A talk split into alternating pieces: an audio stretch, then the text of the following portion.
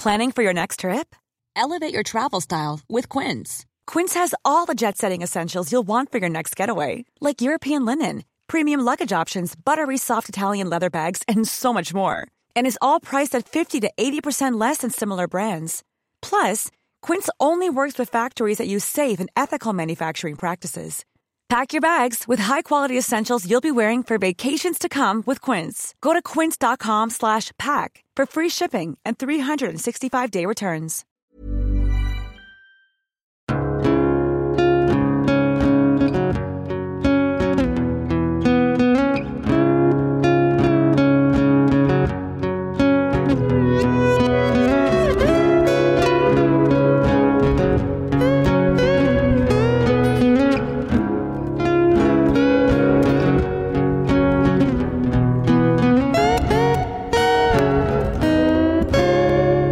And welcome to Hunting Seasons, the podcast that dares to binge watch, deep dive, and break down a season of television each and every week. I'm Broderick Gordis. I'm Damask Leary. and today we'll be discussing Making a Murderer Season 2. How you doing, Damask? I'm good. I'm in a caftan. Mm, which is smart. I'm in denim and uh, it is very hot and not the best Oh, choice I've made all day. Well, I've moved into this house because you know it had heating and cooling, only to find out cooling doesn't really work. Oh. So we are Is-. Is it a? It's evaporative, isn't it? That's your problem. Never get evaporative No, I don't think it is. Well, well, I you should talk to your just landlord. doesn't work. Apparently, we have, an, and this is it. This is all we get. So What? I think the vents are blocked. I don't know. Oh, that's fixable. I might get my housemate up there and just clear it, clear out. Do a bit of uh, Die Hard, get in the Mm. vents.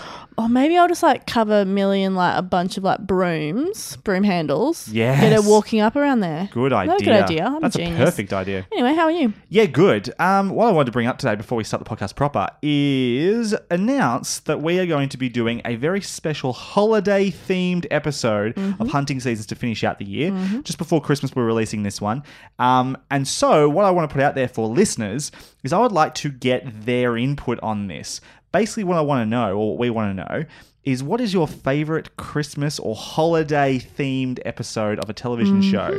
Um, send it our way via uh, the Twitters or via our email address, Brad S. Um, whatever you want to do. Brad S, my enemy.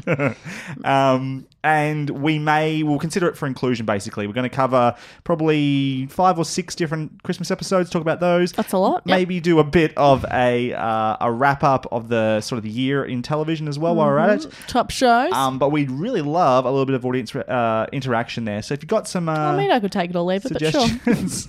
We'll find episodes if we don't have listeners sending stuff in, but I think that'd be really cool if we did. Mm-hmm. Let's get into off topic, hot topic.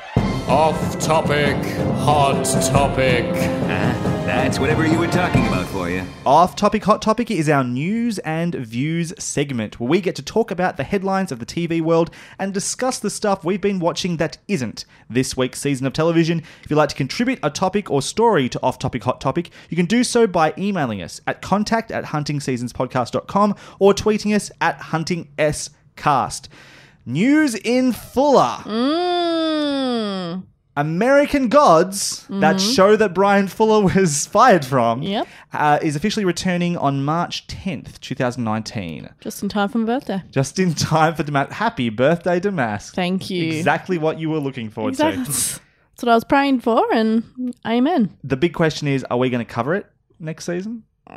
Please. Okay. Yeah. Why not? I think it's only like eight episodes. It's I not don't gonna know be- why you're so excited for it. I, li- I ended up liking the first season. I, yeah, it was okay, wasn't it?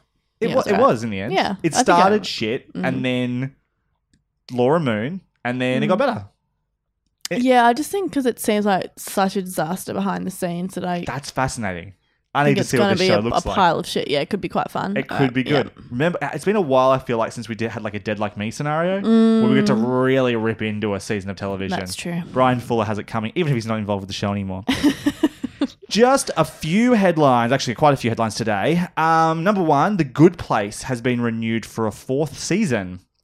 Um, Are we already in season four? we're in season three currently. Are we? Yeah, we're in season three. Oh god, I, f- I feel like it's been years and years and years. This All has right. been the longest year. Did you know that Black Panther was released this year? Was it? Yes.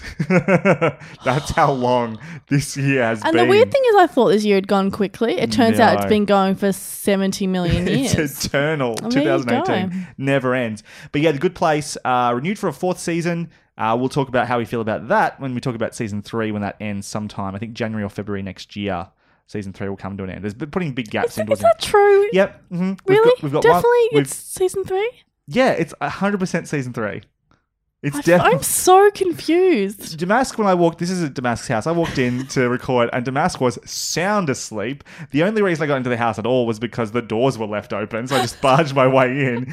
If she's feeling saying a little bit, you know, do- dozy in there, it's because she just woke up. Feel free to take a photo of me and I'll put it on the Instagram. It's just an example of like the state of me at the moment. Absolutely, I will do that for sure. Good. Uh, another bit of news I want to talk about: Buffy and Angel and Firefly are now streaming for free on Facebook. So, Facebook has this thing. They have now created their own streaming service, which apparently is free, called Facebook Watch. Trying to get claw people back, you know, after they sold their information down the river to Russia and like all, all those little things. They're trying to make up for it by giving us free seasons of Buffy. Um, Which is working on me, I can tell you. I'm very excited about it. From what I understand, and I say understand because it should be noted that this doesn't work in Australia just yet, and I have been Oh, trying once again, try- Zuckerberg. trying and trying and trying to get to work. Mm. Um, even trying some VPN stuff and not really succeeding with that. We'll, we'll get there eventually. Um, the the idea is that basically you just have to like the page of that series, and then once you've done that on Facebook Watch, you have access to their episodes. All of Buffy, That's interesting. all of Firefly, and all of Angel. wow. Yeah, it's kind of cool. And If only it worked. if only it worked in Australia. I'm fascinated to know because I want to see what versions of them we're getting too. Are we getting Mm. the original 4x3 TV SD versions? Are we getting the terrible HD uh, sort of upreses they did where Mm. the color grades are off and you could see the boom mics in shot and stuff like that? Like, that's what I'm fascinated to see as well. But could be a cool way to watch Buffy if you don't mind selling your personal data to Facebook. I mean, we've already done it, so Well, yeah, but they're getting less and less of it now because I'm barely on there anymore. Yeah, that's like true. that stuff is old news. they don't even know what I like anymore. Yeah, they got no idea. I don't like what they think anymore. Revered anime series Evangelion Neon Genesis is coming to Netflix. This Mm-hmm. was some big news if you're an anime fan at all. Huge, huge news.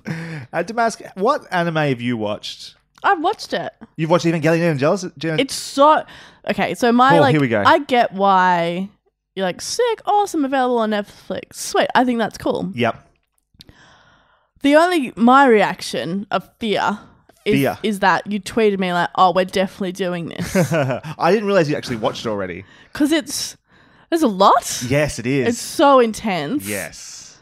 like I feel like I'm probably going to develop s- epilepsy or Okay. some sort of mental illness if we do it. Okay, that's fine. We we I, I said that meant that more as like I'm excited about this. We don't actually have to do anything. I know, I know, I know it was in jest, but I all of a sudden was like, "Oh no, oh no!" But no, I think that's exciting news. I like the idea of discussing it when it comes back around because it is one of those shows that is super revered, but only to a very like cult specific audience. The idea of it, all 26 original episodes plus the two movies that finished quote unquote the story, um, are all arriving in 2019 onto streaming services worldwide is a big Yeah. deal. This is massive exposure for this series that I remember sneaking off to my room to watch episodes on SBS. Masturbating.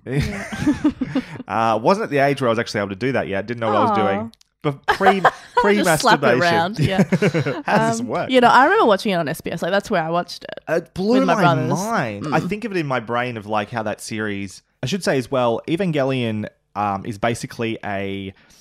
Uh, it's a mech anime, so it's about uh, children, fifteen-year-olds, I think, from memory, who get inside giant robots and fight giant aliens, sort of like Godzilla type creatures, kaiju, that coming to Earth, particularly Tokyo, uh, Tokyo 3 in this case, and are trying to basically destroy humanity. That is the, the basic plot of Evangelion giant robots fighting giant aliens.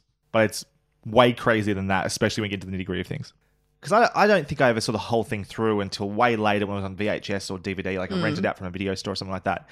But like the bits I caught blew my. It was like one of those first real um, exposures to dark, sort of philosophical sci-fi stuff, mm-hmm. psychological sci-fi. Mm-hmm.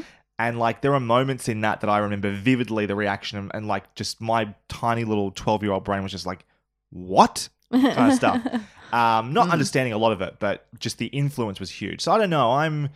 I'd, Yeah. be, I'd be interested in revisiting again, but I don't. Yeah. That doesn't mean we have to do it for the podcast. My only like I could do that maybe with the uh, the um, dialogue options guys if you didn't want to do it. Yeah, I think I have. I mean, we can certainly do it with them. I have a bit of trepidation around it because I find it really quite difficult to discuss Japanese storytelling. all Sure. the time Yeah, yeah, it's yeah. so different. Definitely. And um, a lot of the things that I've learnt um, in how to critique story is from, from Western storytelling. So it's quite a big challenge, but maybe that's an important challenge to kind of talk about. I think, uh, yeah, that I 100% agree with you. Anime, I can. f- A lot, one of the reasons I don't watch a lot of anime anymore Mm. is because I do find the storytelling just doesn't sit with my Western Yeah. sensibilities particularly well. Sometimes, sometimes it does, Mm-hmm. um, but a lot of the time I find it a little bit perplexing or or hard to, to penetrate. If that makes sense. Hey, or, yeah. Well, um, speaking of anime, though, the very next day after they announced Evangelion, Mm. the original series was coming to Netflix. Netflix announced that a live action Cowboy Bebop TV series is also coming to Netflix. Um, which I am that guy who's watched three anime in his life. yeah. And Cow- Neon Genesis Evangelion is one, and Cowboy Bebop is one of the other ones. Mhm. And oh, what's the third? uh, the third would probably be, I mean, Dragon Ball Z. Oh, yeah. And then you can start talking about like uh, Pokemon and like Full Metal Alchemist. I've seen bits and pieces of and stuff like Mm. that. But for those those two are Yeah. the massive ones. Yeah. And and Dragon Ball. Um. So the details, I'm just going to read a little bit from the article from William Hughes at the AV Club. Details in this series are understandably light, although Netflix sci-fi branded NX Twitter account did note that original series creator uh, Senichi Kiro Wan- Wanatabe has been brought on to consult, and that the first episode of the series will be written by Thor Ragnarok scripter Chris Yost. So there's some interesting pedigree behind this. The fact that the original creator is behind it is exciting. Um, Chris Is it American? Um, is the series American? Yeah. I believe so. Yeah. Okay, yeah. Chris Yost is writing it. Then yes, um, it's Netflix America. This isn't a Right. Mm-hmm. Japanese arm or something like that. Um, so a lot of interesting thoughts there. Uh, the immediate reaction from anyone who's a fan of the original anime is, "What the fuck are you doing? Why?" I think. I Mm-hmm. think a lot of people would have liked to have seen, heard that maybe Cowboy Bebop was going to be available, the original series on. Mm. I would love that because you and our friend Ben and lo- lots of our friends like Cowboy Bebop is the one, the one Yeah. true love in a lot of ways. I've never watched it. I own it all on Blu-ray, and I would love to do it for the podcast. Yeah. Um, do you have a Blu-ray player? No, I was about to say that. No, I don't. I don't. I'm sorry. This would be handy if it was on Netflix. Yeah. Netflix, hey, you want to get that up there before the live action series comes out? Because that would be cool to do it, Mm. and then we could go on to talk about. I would like to, because I'm going to watch the show out of a curiosity. I want to say morbid curiosity. I, I want to give it a fair shake, but the problem is that uh, live action adaptations of anime have not generally been great. Mm. People talk about the Death Note adaptation. No one really liked that. Um, people talk about the there was a uh, Full Metal Alchemist one that I don't think people particularly liked either. There was the infamous Ghost in the Shell movie with Scarlett Johansson. Great. Like, Great stuff. yeah, this has not gone well in the past. No. Um, so there is a lot of trepidation there. But a TV, I don't know. I don't know.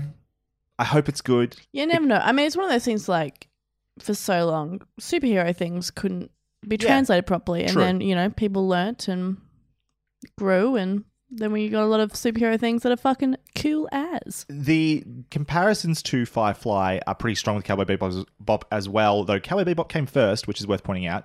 It's this ragtag group of criminals who are sort of just trying to get by, doing jobs, um, sort of while on a spaceship flying through space. To get any more detail than that would be to spoil sort of how the story unravels itself. You get to find out a lot of the backstories of these characters, understand where they came from, how they came to be where they are, um, sort of where they're going, those sorts of things. But I mean that's the basic concept. It's uh, it's a jazz fueled um, space cowboy show, and the crew on the ship on the on the Bebop are there. There's a real chemistry there that you need to get right. You need to get those characters right, but mm. more importantly than any of that, you need to get the style of the show right. That show is substance definitely, but it is is really coasting on style in a lot of ways. And mm. anime, the animated format allows for you to do a lot. You've got a lot of flexibility in how you present mm-hmm. things. Um, music is really integral. So there's a lot of like, this could be great or this could go really wrong mm-hmm. too. So I don't know. I'm fingers crossed it's good, but uh, uh, then again, if people if they do release the original series beforehand and people can go and find that on Netflix for the first time, then it's worth it's happening. I think this is. I actually have a similar reaction to this as I do about the Avatar live action TV series. Like, Yeah. why are we doing this? um, but one more little piece of anime advice just before we get off the topic. Later this that week, a Blade Runner anime series set to be made at Adult Swim and Crunchyroll um, was announced. Uh, I'm going to read a little bit from this article from Joe Otterson at Variety. Blade Runner Black Lotus, as it will be called, will consist of 13 half hour episodes. Details of the plot are being kept under wraps, but it is known that the story will take place in 2032 and will include some established characters from the Blade Runner universe. So that puts it between the original and the new movie. Did you see either of those films? I can't remember. I have seen both. Both yes. of them. What do you think of the new one? 2049. I mean, I don't really care for either of them. Okay, cool. I mean, they're fine, but not for me. Uh, S- uh, Shini- Shinichio, Shinichio Wana- Watanabe, because I'm terrible with those names, sorry, will serve as creative producer. Watanabe previously wrote and directed the anime short film Blade Runner Blackout 2022, which served as one of the three anime short prequels to Blade Runner 2049. So before I liked the shorts more than I Okay. liked the other So stuff. the shorts were good, right? yeah. Did you catch the name of the person who is going to be creatively involved as creative producer then? The one I Is it the me? name I but- No. the name I butchered. No. Okay, so that was Shinichiro, Shinichiro Watanabe. Mm-hmm. Is the creator of Cowboy Bebop.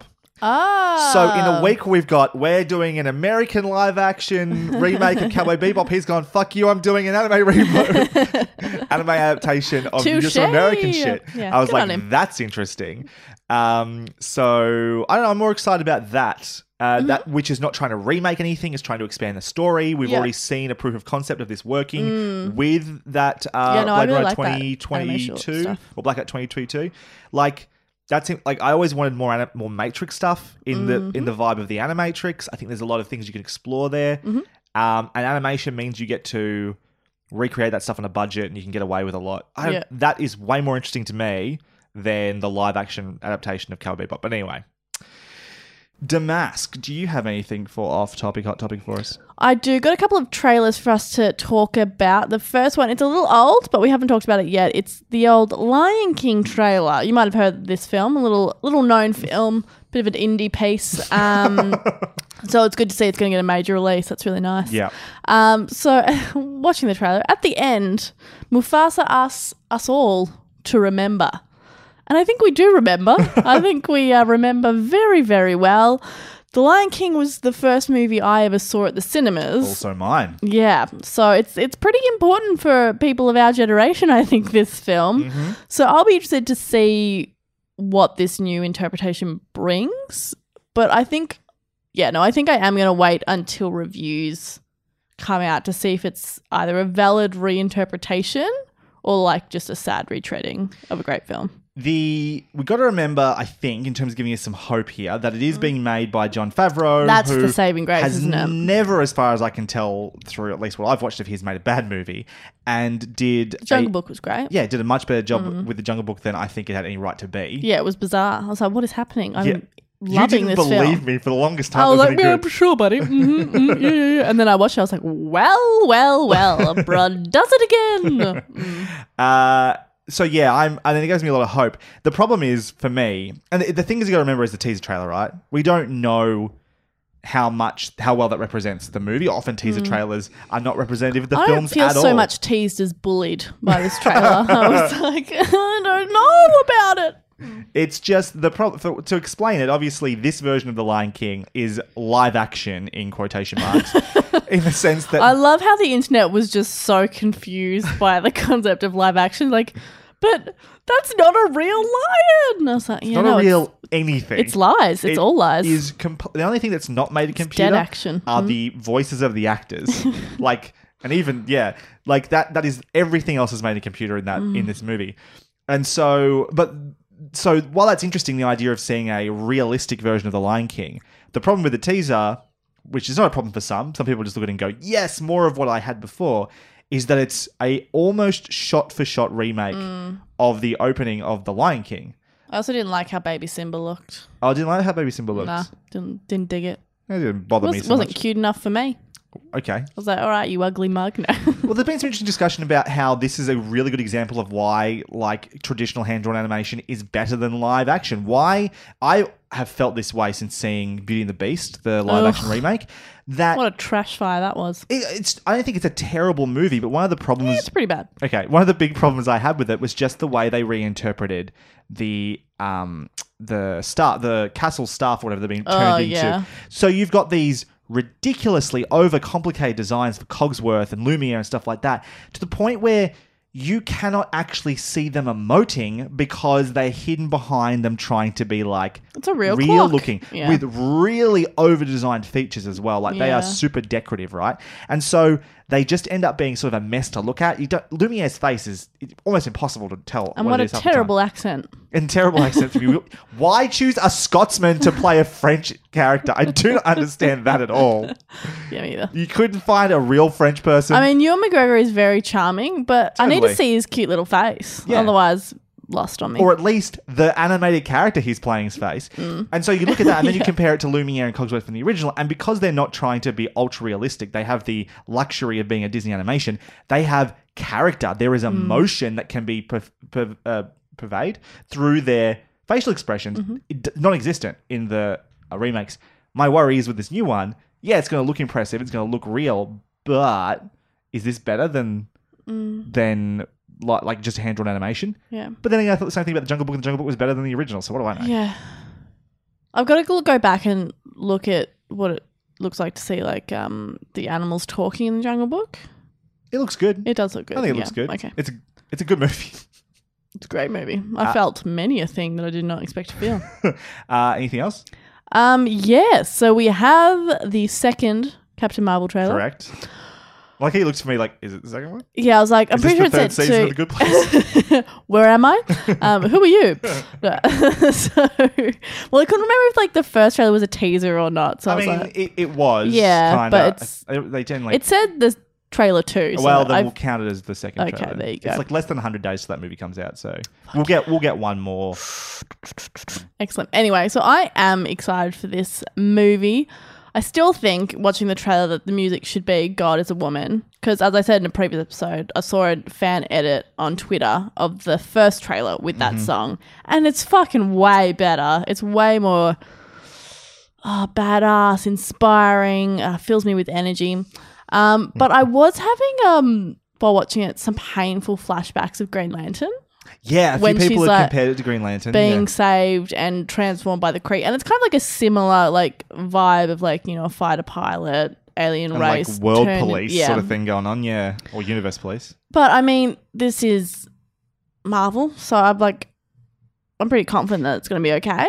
The thing is, Green Lantern wasn't bad because of the Green Lantern's world. Green Lantern was bad because it was a badly made film. Do you know what I mean? Like, I don't think, I don't think Green. I think Green Lantern can be made into a good movie. The, the Green Lantern concept has been that consistently. He's been a popular character for all the things that you, we are saying it's similar to Mm. Captain Marvel.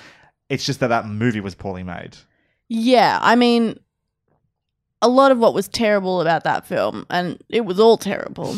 Uh, but it was like that his I mean that alien planet was just green screen disgustingness. Right. Yeah. Totally. um yeah so i was having flashbacks about that but then seeing like the kind of um buddy cop situation with nick fury very excited about that situation so i'm i'm looking forward to it the the trick that Marvel has up their sleeve Mm. is they can insert a character like Nick Fury and go, even if you didn't think you cared about these characters, you care about him, don't you? yeah Like you're you're you're in for this ride no matter what. And I gotta say, I'm pretty impressed with uh, what they're doing with Samuel L. Jackson. We got to see a lot more of him. And the question is, is he how much of the movie is he really going to be in it? Um, because if he's going to be in the entire film and they're doing this digital de aging thing with him, that's going to be an incredible feat. But so far, as far as the trailers look, they're pulling it off. I'm pretty impressed.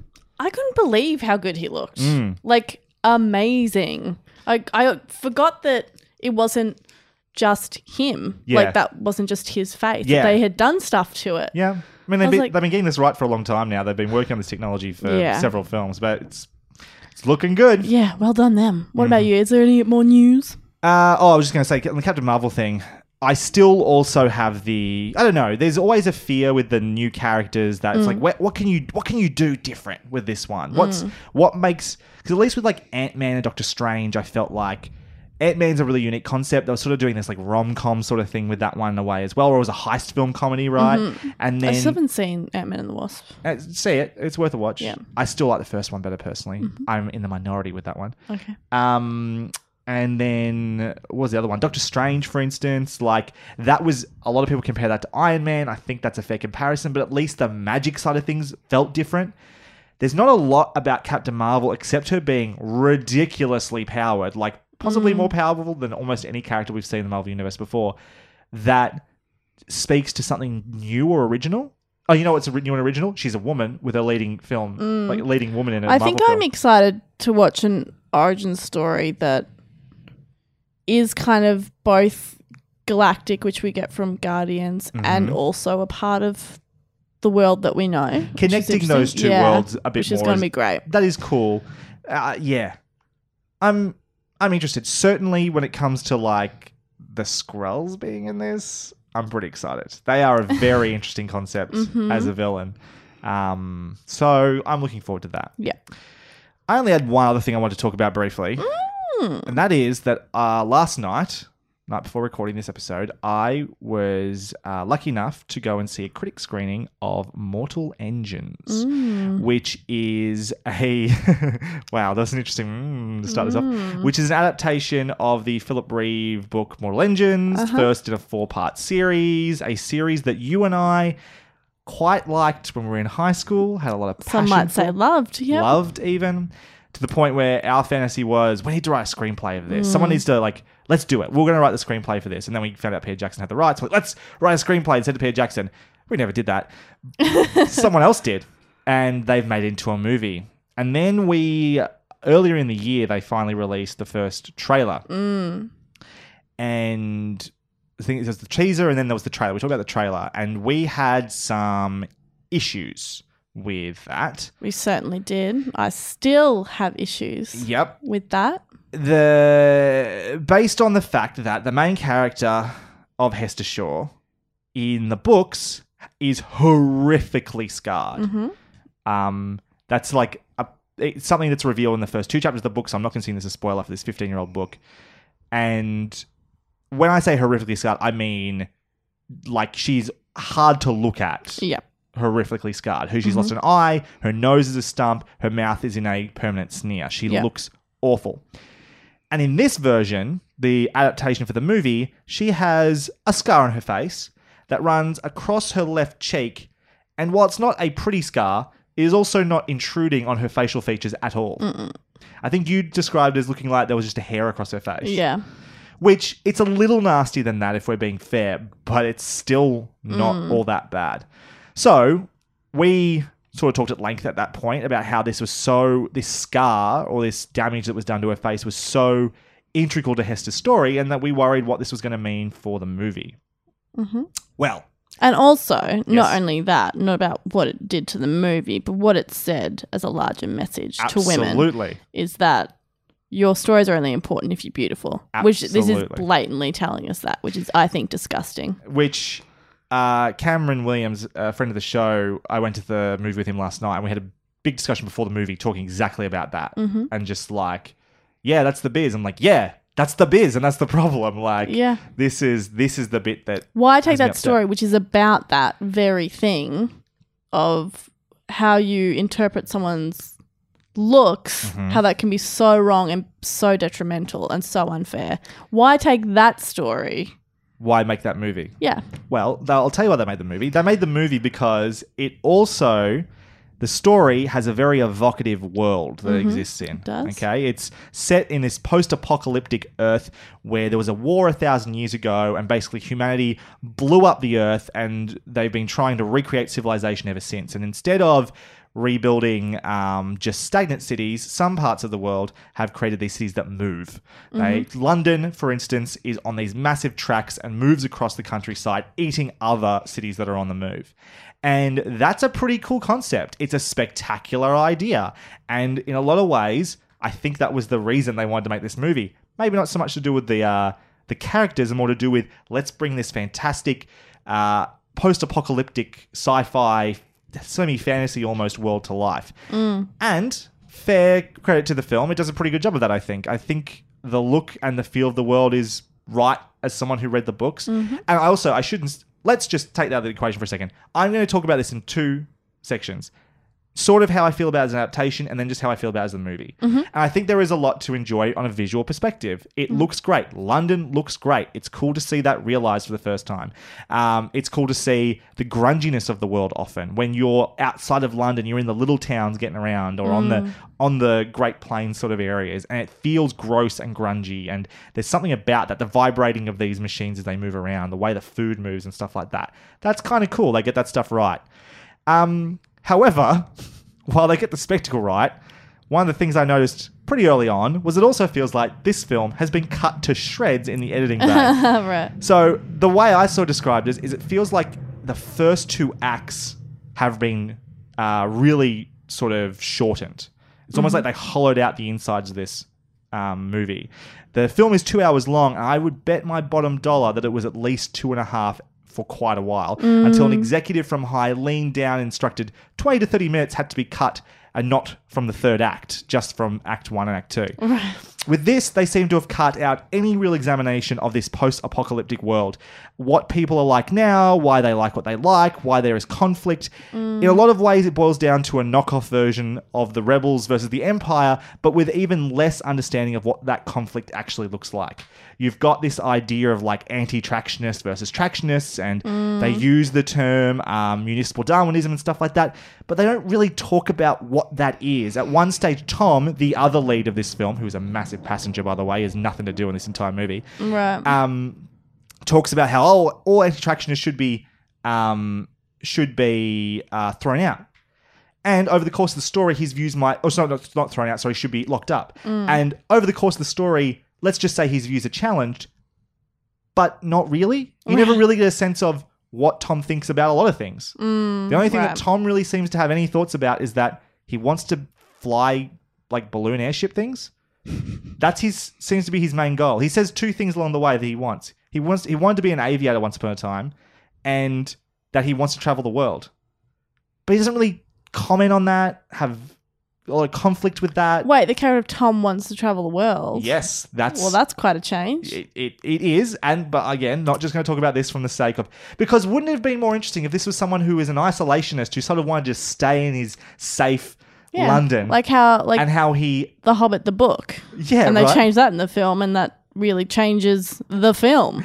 and then maybe along the way realized that he was a sheltered person and that Mm. there was more to the world than he thought, and maybe his views changed. Maybe he grows. Maybe he grows. Hmm. Don't know evidence of that as far as I can tell watching this film. He's but luckily he's also a passenger this passenger in this movie. While in the book he is the point of view character most of the time. Mm-hmm. Yep. They have wisely chosen to let Hester definitely be the driving force of this That's film. good. Mm-hmm. Smart because she's the more interesting character and always has been. Hester, however, while not a completely unsuccessful character, lacks any of the harshness of her book self. She's a loner for a while, but she is softened so quickly as to be a cliche. Julia Stiles in 10 Things I Hate About You is more hostile than Hester Shaw is. Her facial scar, our biggest concern, is minimized both in appearance and most importantly in its importance. It's more important in explaining how bad a certain other character is now and how it reflects than how it reflects on Hester. Like when they talk about the scar, it's talked in the context of that person is a monster, not what is Hester, Yeah. How has it affected you? right? When she is commented upon, it's not that she is hideous or even that people are necessarily that hostile to her. It's mainly that she's just not fuckable. There is literally a bit on where people just say, you can do better than her to Tom. And that's how they, they're not even talking to her. And they're talking to Tom. There's another bit later on where she's like basically up for an auction and they sort of go, oh yeah, she's a little bit damaged. But not in the sense of like, the, the, the, the reaction, it's so minimized because they had to, because the scar is minimized. Mm. So all of a sudden, they've basically what they've done is they've chosen to A, not give her the, the hideous scar. They've given her kind of a scar. But because of that, Hester is nothing like she's in the book. And then you have to wonder is this version of Hester, while it makes sense in the movie, worth watching? And the problem is, she's kind it's so cliche as to be nothing. This mm. loner girl who struggled a little bit and then falls in love with a boy and softens by the end of the movie is like, fuck, man, that is so uninspiring and interesting. When I know this story is way better than that. And so that was really, really disappointing as a fan of the books. I mean, most of the characters seem to barely even notice that she's scarred. Is commented on so little. Not even just commented. People do not react to the side of her at mm. all, which is the whole point of Hester. Anyway, but what really annoyed me is they couldn't even commit to the watered down Hester Shaw. And what I mean by that is Hester is still this scavenger on the land, right? She's somebody who sort of had to learn to survive and keeps away from other people because she doesn't want to be around people. So she mm-hmm. sort of has to harden herself.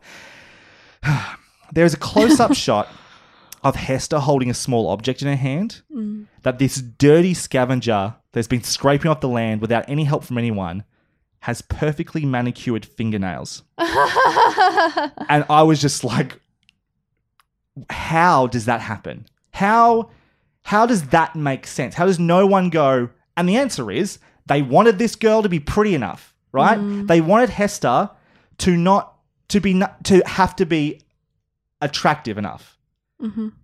They couldn't even commit to the idea that she is so wouldn't give a shit about like- her own appearance.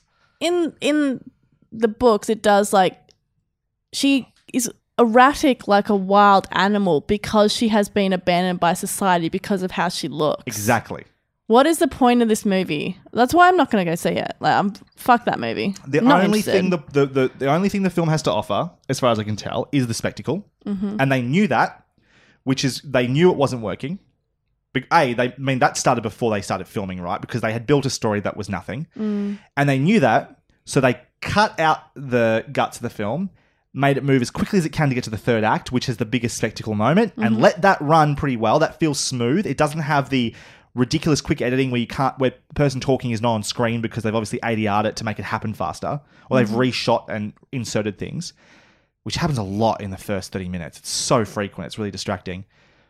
And then just to get to make sure we get to all the shiny bits, which is so disappointing Mm. Yeah. as someone who's a fan of the book. I'll give it one other concession for how it's good. I'll give it one star. Mm.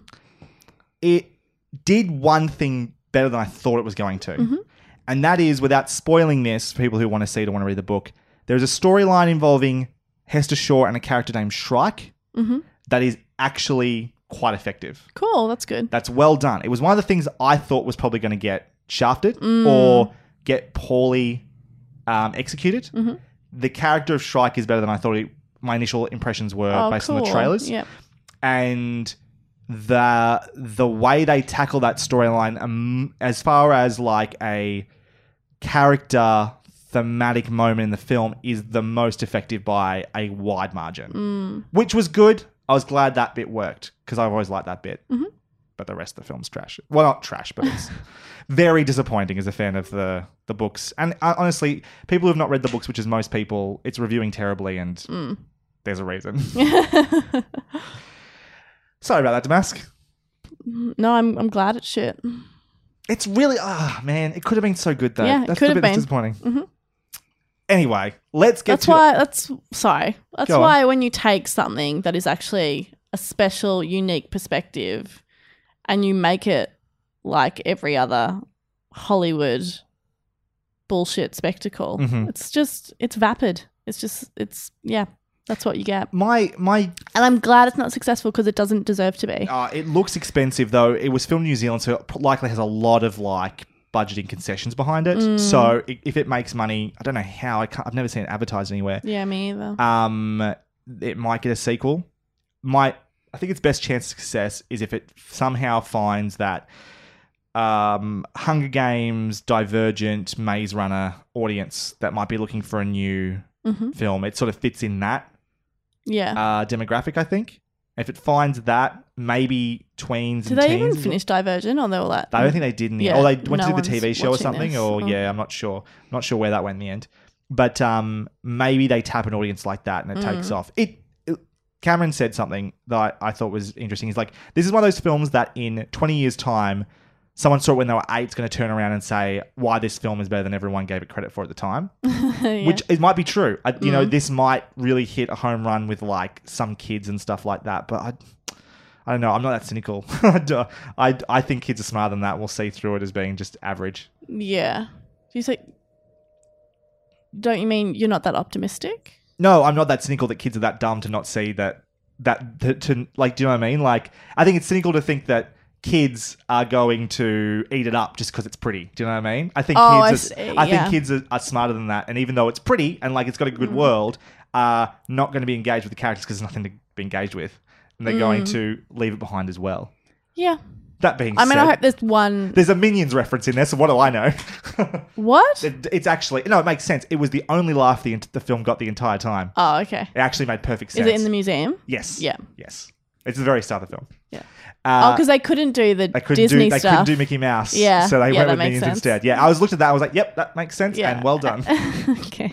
um, my point has always been that the uh, you can have an adaptation have things change right Yeah, of course. obviously details change to make the story work there are a few in there that you look at and go i can see why you made those story changes based on the previous one Mm-hmm. based on the book but you it it's weird when you change the fundamentals Well, that yeah, I don't care about changes. I Yeah. care removing the essence of the story is my issue. my example was always imagine the lord of the rings but hobbits aren't small Yeah. you know what i mean like what's the point of the of the lord of the rings if frodo is What's inspiring about a big a, a normal person tall- Yeah, what's it's if it's just about Aragorn, it's just about another like privileged prince dude who like doesn't want to be king, but now he's king. Right. Yeah. yeah, you're missing Mm.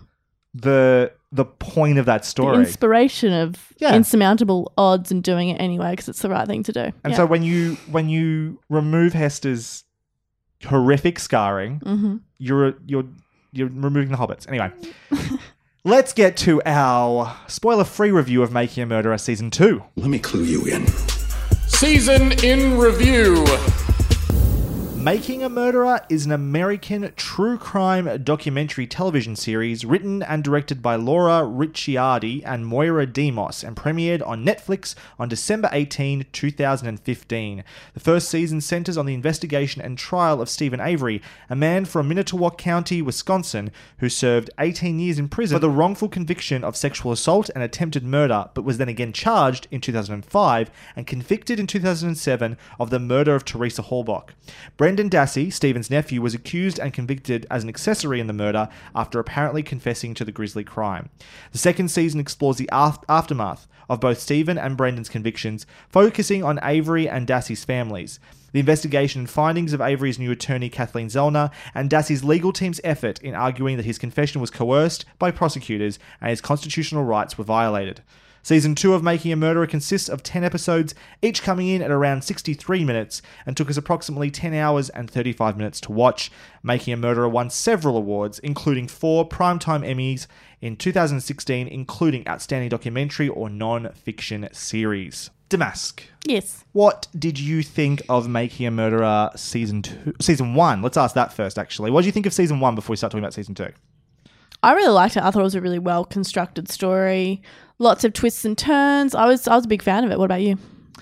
I just thought that was interesting the way you put that because obviously this is a documentary. So mm. yeah, like I agree with you. It is an interestingly told story. I mm. think my initial interpretation of, of season one was that I think I think people were turned off by its um, slow nature. It was very deliberate, ultra detailed. You know, I It- like that. Yeah, I think not everyone loved that. I ate it up, man. Yeah, I too. watched I'm all like, of Give that. me in- more detail, Please. it was less than a week. Mm-hmm. I watched all of those original episodes, and they were long. Um, but it was such a fascinating story and such a fascinating uh, investigation in, and look at the justice system, Mm. uh, particularly the Brendan Dassey stuff. Like Steven's stuff is very, very interesting. Absolutely, the idea even that he might have been set up, which seems outlandish at first, but seems to have credibility, right? Oh, as it goes on, you're like, what? What? Whoa. Yeah. yeah. There's pl- plenty of revelations along the way. Um, but the Brendan Dassey stuff always seemed to me like the the biggest mockery of justice. The Oh, ridiculous. idea of the uh the coerced confession, or the or the yeah coerced false confession. Most importantly, I think, or potentially false confession Yeah. which I, of all the things in this show that they're talking about, never doubted. Have uh, it always seems so clear that Well, that's that one of the few things in this level. case that is straightforward, at least in my eyes, because Yeah. we have the video footage, we can see the conversation. He's clearly a um, not mentally disabled because he's not. Mm-hmm. He's intellectually challenged. challenged um, kid who very confused about what's happening. Mhm. Um, looks like he's just in trouble and trying and trying to be helpful. Extremely suggestible is the most important thing of all, I think. and is suggested to, overtly. Mm-hmm. suggested to, um, which you can't, it, which taints the confession completely. Therefore, it should immediately be thrown out. So, with that in mind, our thoughts on season one. What did you think of season two of Making a Murderer? All right. Well, true crime isn't new. It comes and goes just like any other genre, and it's usually during times of declining crime when the fascination with true crime um, is at its most popular. And I think that's probably what's happening now. You know, things are pretty safe. We feel pretty comfortable, and so delving into the darker things feels okay. Um, now, early depictions of true crime focused on things like the criminal class, like the poor people who going to come in and steal all your stuff and kill your wife and your husband and all that jazz. Um, or, you know, the man in the shadows, the boogeyman. And now I feel like we tend to focus on the banality of evil, most likely a natural progression from World War II and the discovery that, you know, we all have the potential to be evil. Um, we're fascinated by the machinations of, or the and the inner world of a killer. The, the mind, I think, is the last frontier in a lot of ways. We want to understand the darkest minds that are out there. Do they have parallels with our own? If they do, what does that mean? I think it's interesting, and I don't think we should shy away from that curiosity. I know a lot of people think, oh, is true crime ethical? And I think in a lot of ways it is. Obviously, there's sensationalist media out there, which I don't think is, but I think just the simple exploration of true crime is interesting. Uh, the psychology of violent offenders is interesting and informative, but that fascination can sometimes turn to idolization. The question is should we make killers folk heroes? People like, you know, Manson. And I think, you know, absolutely not. And that's the question I think with this show is making a murderer actually making a folk hero? And I think it is. If he did murder Teresa Halbach, that is truly awful. But if he didn't, then something has to be done. So then we, as the audience, are forced to kind of ask or reckon with, you know, what is right. I don't know. None of us do. And that's quite scary because this is a, a big thing and it's true. This season of Making a Murderer delves into proving Steven Avery innocent in a court of law, in amassing a mountain of evidence that would overwhelm a court of law. It's also about the uphill battle faced by lawyers who are trying to prove the justice system wrong. This season is very different from the first. We don't have clear villains this season. In part one, there were bad guys doing bad things. It was infuriating to watch what seemed like a great injustice take place. There were also twists and escalation. We don't have that this year either. There aren't big reveals. What we have is four separate camps that make up this one show. One is a fascinating but frustrating look at two earnest lawyers working their butts off to save an innocent man. It looks at how the system is seemingly incapable of owning its mistakes and righting them, and how the state of Wisconsin is willing to waste a young man's life so it doesn't get pie on its face. The second camp is a show about an incredibly charismatic, strong, no nonsense lawyer who has dedicated her life to freeing the wrongly convicted. She shoots guns, has a gaggle of wide eyed law clerks following her at every moment, and she soaks in everything you're saying, completely unafraid of long pauses. She uses the media to win in the court of public opinion, and she has a keen eye for strategy and an eagle eye for mistakes. And boy, does she relish in the mistakes of her opponents. Everyone is incompetent compared to her. And then three, we have a sad tale of a family getting older, and the rifts of a decade long struggle has all but worn them to dust. And the unspoken fourth is that there is a community of family and friends who are a silent wave of rage, threatening to spill over and crash down on the show, making you aware of how exploitative much of this affair is. So, there are elements I like this season, there are some I don't. It's different and disjointed. Four, really, four shows smashed into one. Very unlike the first season. What about you, Brod? Make some very interesting points there. Very good points. I think to review the season first, I just think it is a strong, if wholly less exciting continuation of the Steven Avery and Brendan Dassey story. And by that I mean exactly what you said. It doesn't have mm. escalation. It doesn't have the villains. It does mm. the romance of the first season is not there, and that is by virtue of the situation. Yeah. where you know this. There's not much has changed for Steven or Brendan since the first season. That side of the story is gone.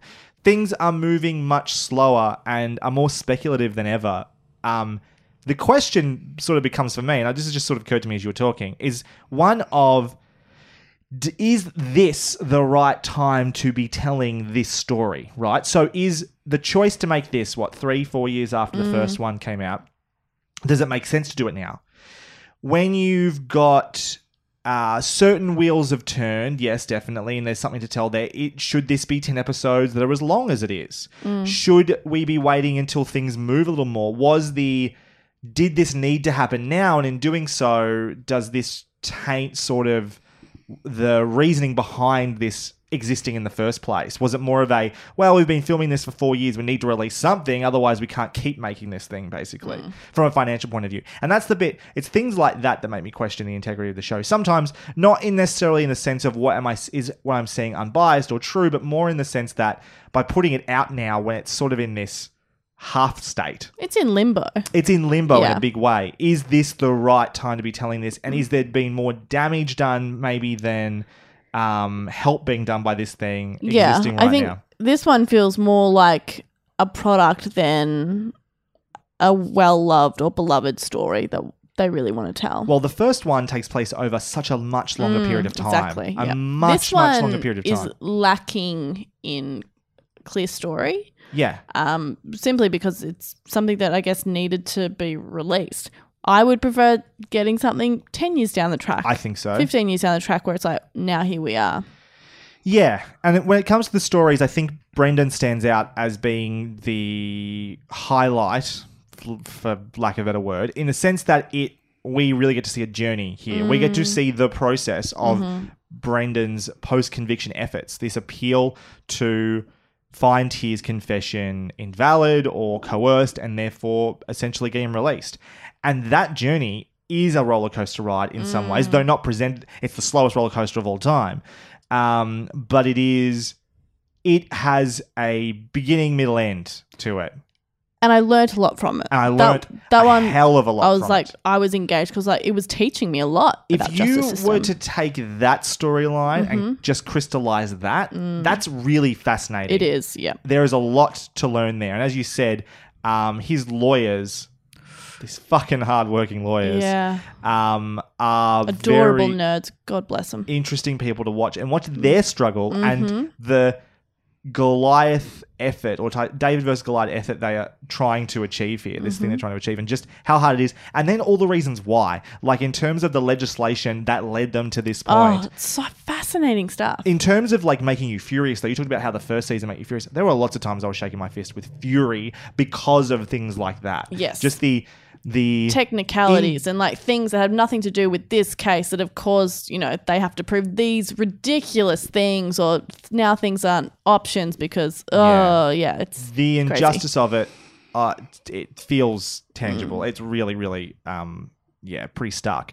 Stevens, new post conviction lawyer, Kathleen Zellner, steals the show in many ways. Mm-hmm. She is, in her own right, a fascinating person and takes the case of Steven Avery in new and exciting directions that might leave your mind might let might leave your mind reeling for more than one reason. And I think that comes to the fascination with that story. While while we want to see what she finds in terms of Steven Avery's case, the way she's going about it, her strategy, her personality, all those things Mm. Make for an interesting show too. And Mm-hmm. probably is the bit that I think people find the most egregious in Mm. terms of she is there's so much to her and her motivations are uh, I think questionable in some ways. Mm-hmm.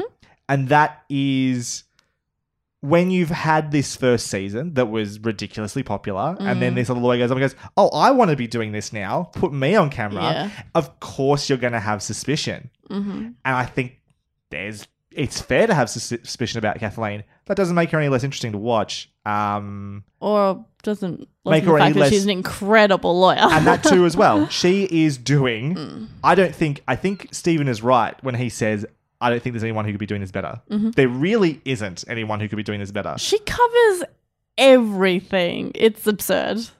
And that's always the thing that gets me. Then the moments where I see her like making a ridiculous tweet, which she's doing to this day, by the way. Like Yeah. yesterday, she was re- pretty yeah, ridiculous stuff. absurd.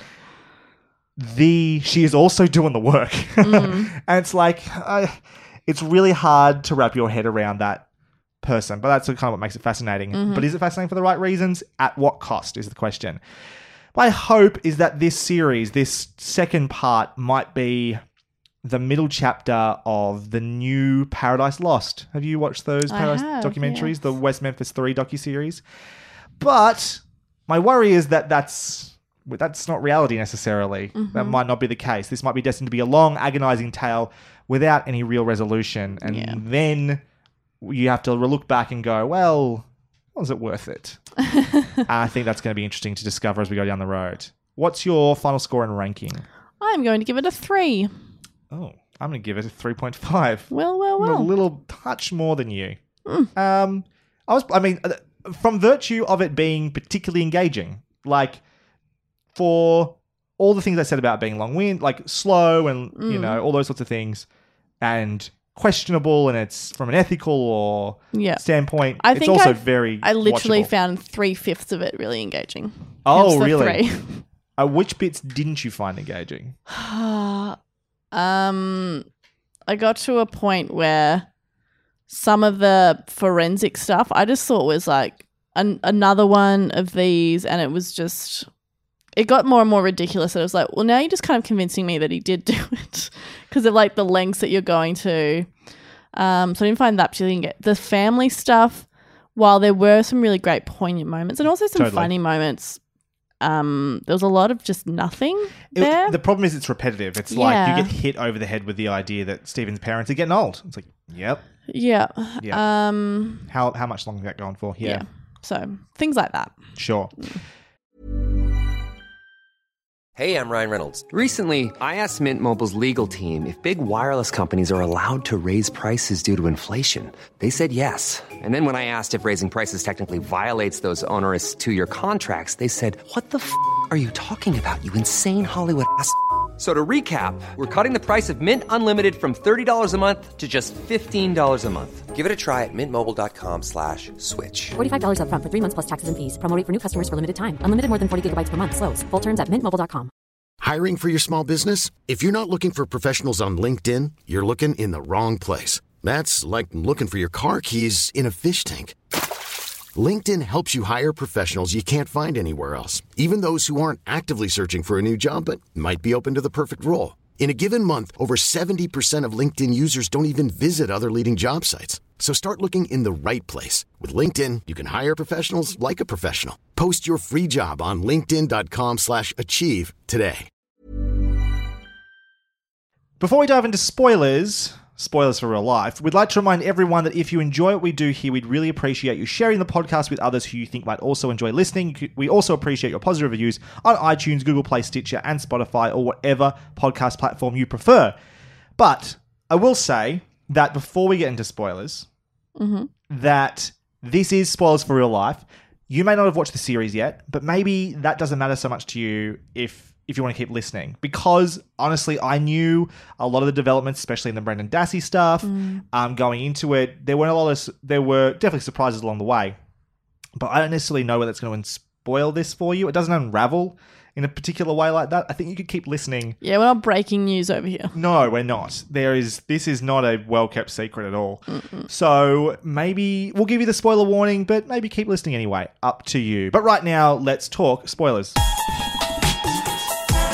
You're now entering the spoiler zone. Spoiler warning on this episode, we'll be discussing everything that happens in season one and two of Making a Murderer. Before listening any further, we sort of recommend watching all of Making a Murderer up to this point. If you've not yet done so, proceed with some caution. There are spoilers ahead for real life. You have been warned.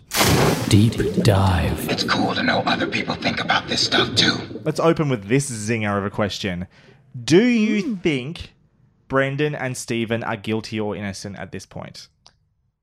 Oh, um, I just want I just want your honest opinion. Where where what are your feelings at this point? I don't think Brendan did anything. Um, when it comes to Steven Avery, I don't know. I don't. I I, I flippity flop flop between guilty and not guilty. What makes you flippity flop flop? Well, I just, I mean, I have, that's the thing, I have been presented with a mountain of evidence Mm-hmm. as to why he didn't do it. Mhm. And then I've also been presented with a mountain of evidence of why he didn't do it that made me go, well, maybe he did it because they're trying really hard to convince me that he didn't do it. That is her job. yeah, no, I get it. But it's all like that, but that's the game that's going on in my mind is. Oh, okay. Did he? I don't. Mm. Because like her car was there, and is okay. This is this is what it is. It's hard for me to believe, and I don't think it's impossible Yep. that this is how the world works. It's hard for me to believe that so many people, or even just like a handful of people, went to so much effort to convict this man of a crime that he didn't commit, though certainly took place around his property. Um, Well, I think I think the thing that you need to, if if I'm Hmm. just sort of explaining my position for a second here, sorry to interrupt, kind of. Uh, you're not sorry. I'm never sorry. is that my position is yeah, Brendan is innocent. There is no doubt in my mind about that. Mm-hmm. yeah, he doesn't know what the fuck's going on. He has no fucking idea what happened. Yeah. No doubt about it. Nothing. Do I think Bobby Dassey's innocent? We can talk about that in a second? Steven, I think, should never have been convicted on the prosecution's theory they have. Mm-hmm. I don't think there's any fucking chance that any of the well, the vast majority of what they said could possibly be true. Yep. The more and more we see, the more and more that of all the evidence that we're getting, this is the thing, right? He might be guilty, but Kathleen to me has, if it wasn't already obvious that it didn't happen the way that the Mm. um, prosecution suggested, it is without a doubt out of my mind now. Yeah. The the one like the They did bad work. yeah. Well, the Mm-hmm. the the the thing for me that stands out is the bullet that they supposedly found, which was Mm. always suspect. Yeah. But then is proven beyond a doubt to have not, as far as I can tell, to have not ever traveled through a human being. Yeah. Like, do you know what I mean? Like, Yeah. things like that. It's like you look at that and you you and look the at chapstick wax, which I found as she was going on and on about like, oh, and they took like evidence with D- with her DNA and then put it on thing. I was like, yeah, right, all right, it's a bit much, Kathleen. And then like the wax Yeah. from the chapstick, I was like, wait, what? oh my god. Mm. So there's, I think, I think there's no way he should have been convicted on that. Similar to how I feel about Adnan? Adnan Yeah. is that I actually think he probably is guilty as fuck. But because they tried to use Jay's very obviously bullshit confession or bullshit version of events Mm. Yeah. to make the case that doesn't fit with reality and Yeah. therefore you shouldn't be convicted. Similarly, You got to do good work. right. Yeah. So, the version of events I think makes sense is that he very well may have done it, Mm-hmm. right? I don't think they've proved that he didn't do it. But if that's true, right?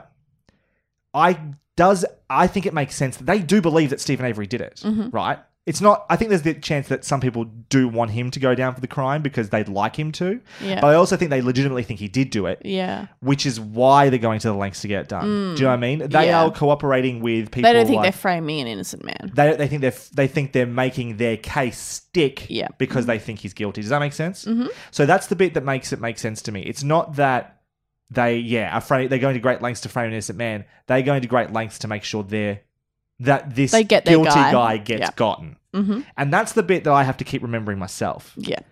because then all of a sudden the motivations of people like Teresa's ex-boyfriend make sense. They're like, we need to get this guy. This is the evidence we have, but we can't use it to convict him. But we're pretty sure it's him. We're sure it's him. Mm. If you move it, we can't do it. But if you move it, we're sweet. This mm. guy, all of a sudden, we can just look over their property as much as we want, all that sort of stuff, right? And like, and that's what you say, right? It's like it's not even like we don't necessarily know it's him, but we're pretty sure it's him. And once we're on the property, we'll be able to prove it Yeah. right? And that's the reason they moved the car because they moved the car, and all of a sudden they have access to the property, and then they can prove it. And that's like it's you got to look at it through the sequence of events of like how it happened, and that's the bit to me that where the story makes sense because there's it's also the part that at, at first I always try to get my head around like how did the cops and Teresa's uh, ex and um, Bobby or whoever it might be all work together? They didn't. They worked separately, but all one was just trying to not get caught, and the others were trying to get Steven Yeah. Avery caught. And then it all fits really simply in my mind. Yeah. doesn't that's, mean- that's a good framing device. hmm That doesn't mean Steven didn't do it. And in fact, all the reasons they used to decide why Bobby is likely to have been the one to do it worked for Steven too. Mm. He was there. Yeah. Do you know what I mean? Mm-hmm. Like, as, as much as they talk about how Bobby took after her, Steven could have done the same thing. Mm-hmm. That's true. And that's the bit that always makes me go, well, maybe he did There's the it. computer stuff though. The computer stuff is is interesting. It's as circumstantial as them finding um, uh, handcuffs and, and leg irons and stuff in Steven's room, though. Did they find leg irons? I think so. Yeah. Um, all Kinky. the yeah, but those th- that it's the same sort of evidence, Mm. and like it's gross and disturbing, and it definitely makes me raise an eyebrow at Bobby Dassey. Mm. But it's not. You can't convict somebody off that. No, you can't. No, no, no, nor should you. And that's this is the other thing that's that when we get to the spurious nature of this show, they legitimately throw accusations. Yeah. Like they are not holding back and saying, We think Bobby did it. Yeah. I think that's a like and it just comes at the end as well, but I think that's a really fascinating part. If they had waited a bit longer of the show, is like when Bobby Dassey's name was put out there mm-hmm. officially, like the rifts that that would then cause in this family. To like, well, I want to get out. My lawyer's going to use your son to do it. That's fucking huge and heartbreaking. Well that that did happen. No, that's what I'm saying. Oh, right. But like, if you then watch how that unfolded in the family over years, Oh, sure, would, sure. I think be a, a much more complete story. How did you feel about that phone call? That was one of the more dramatic moments in the entire show, without a doubt. Um, did it say much to you? Because I, can- I, I think it can be read a million ways. I, I can certainly see the reading how that puts um, Brendan's stepdad into a pretty bad light because he looks like he's really, really overreacting in a way that's. Some I don't might- think he's overreacting at well, all. I think some people can read that as being like make him look suspicious. Oh. But also, Yes. I think that's kind of a fair reaction. that's how I would react if, yeah, Yeah. someone put me on the line for being a murderer. Um, yeah, no, that yeah, that phone call was really interesting. It made me. I and I understand why, but Steven Avery looks very selfish in that phone call. But obviously, I understand why because he wants to get out of prison. I, I I always find that well, you, something you said earlier in your spoiler-free review was that you know if this you know, maybe Steven Avery's guilty, Mm. but maybe he's innocent. And if he's innocent, then surely this is something we want to get done. Yeah. But that's how I feel about all of this, right? That's how Well, I that's the conflict. Yeah. that's how I feel about when you're saying about like he's looking selfish. But if he's innocent, That's- he's just trying That's to what's get justice. confusing, and that's why you can read things like that a million different ways because you look at it and you're like, oh, he's being selfish. Then on the other hand, you're like, well, if he's spent like so fucking long in prison for a crime he didn't commit, Two crimes, of course he's going to do, and he should do whatever he can do to get out Yeah. because the system is so skewed against him. and and the, the thing that always comes to mind for me because i understand the criticism of this is insensitive when it comes to teresa halbach right Mm. who is the victim Mhm. right and there are a few people making that point and one of the most illustrative bits that people bring up especially about this season is in like episode two or three uh, maybe even episode one kathleen has this dummy with like Blood bloody it. hair and she's they're throwing it into the back of the rav4 and stuff like this and it's pretty you know gruesome and Mm. disturbing and not cool right that is i totally understand how that is and that i think more than anything is a choice of the filmmaker more than anything that kathleen's doing like Yeah, do I was you- like, why do we need to see show that? Yeah. do you, do, is that make sense for you Mhm. to show that really can we just talk about talk about the theory of it talk about the methodology Mhm. don't show it Yeah. that seems really odd um, but at the same time, while I understand the idea of having discretion for the sake of the family and for the sake of Teresa, if they've got the wrong person, hmm that means her real killer is out there somewhere. And if her real killer is out there, she has not found justice. And surely that's what everybody wants. Yeah, well, yeah, that's the thing is that doesn't have to be because when the one guy who is somewhat associated with the family is on screen and the he's ta- only person. yeah, Mm. and he's talking about how um he's like he doesn't really care whether Steven Avery did it or not because like she's dead or whatever, and that's fair. It's it's not really their concern, I guess, or it shouldn't have to be their concern. It's not their job to care about whether or not Steven Avery is innocent or not. Maybe not Steven Avery, but surely it's their job to give a shit that they actually, that the right, per- like that Teresa's killer Mm. is caught. Yes, but also that is a mountain that maybe they're just, they unable to climb, and we shouldn't request that of them to climb it. Um, if if you are told that there are bad people out there and they have caught the bad person, like, and you've got a sense of closure, then that's what you go with.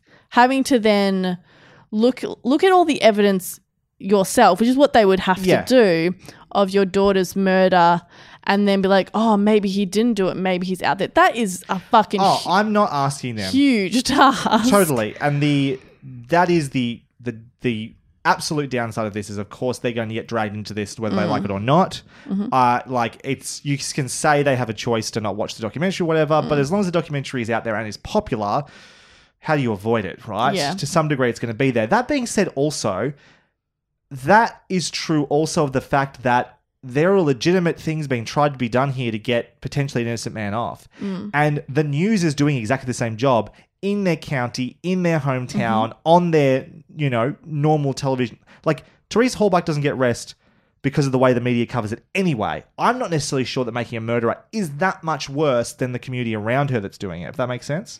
Like the immediate media and stuff like that. Well, now, sure. Uh, b- beforehand, But when Steven Avery had been convicted, that was it. sure. And then making a murderer happen, and then the media ate it up again. Well- and now it's all over the news media. I, I think okay maybe i'm wrong about this but i get the impression that most people locally had made up their mind about steven avery before making a murderer came out like yeah, of course. But it's not on the whole box TV, people's opinions well about whether or but the Steven appeal Avery- to get steven avery out is going to end up on the news i don't think it matters whether it's like it's a, it was a high profile like you like there was a high profile murder case Yeah, but Steven Avery was literally his own lawyer. Like he was doing it himself. He wasn't gonna like appeals weren't really happening. He had like public defenders. so you're saying because the tv show got kathleen zellner involved that that is that's the documentary's influence and therefore that's the I think the whole way through the the documentary, the focus on it Mm. has absolutely unequivocally upped the amount of exposure that the Halbachs are having about Teresa's murder. Anyway, the point, the other point I wanted to get to actually, just that we talk about Teresa as being the victim, rightly so. Mm-hmm. And while it's not necessarily the Halbachs' concern, one hundred like that Steven be found like be Mhm. get free, he is also a victim if he's innocent. Yes, absolutely. And I also think with this season in particular is that it's not really about Teresa Halbach, and people might think that's terrible. Um, but it's not about the crime. It's not about the murder. It really is about the justice system, system how it how it functions, um, the like the amount of evidence and support that you need in order to fight what may be a terrible wrong. Mhm. Yeah. Yeah, and then it becomes the question of, and I understand this that this is a difficult conundrum, but obviously Teresa Halbach cannot be removed from this Mm. this this story, but because it has to implicitly involve her, does that mean it can't be told or discussed or is what they're doing? That's that's obviously the people the bit that people struggle with. Anyway, let's talk about Kathleen Zellner a bit more. Mm. So you found her. How would you describe Catherine Zelda? How did you find her presence in the show? I loved it Loved it. Why? In what sense? because I want to be her. There's so a show called Good News, which cancelled NBC on Netflix here in Australia. Mhm. I really liked it, and there was one episode where Tina Fey comes in as like this high, eh, like this high up executive, um, almost like Jack from Thirty Rock, actually. And sh- the main woman wants to be like mentored by her, and she gives her a piece of advice, which is listen like a man Mm-hmm. which I have taken on board. It's probably the, the best advice I've ever received, which is to listen like a man.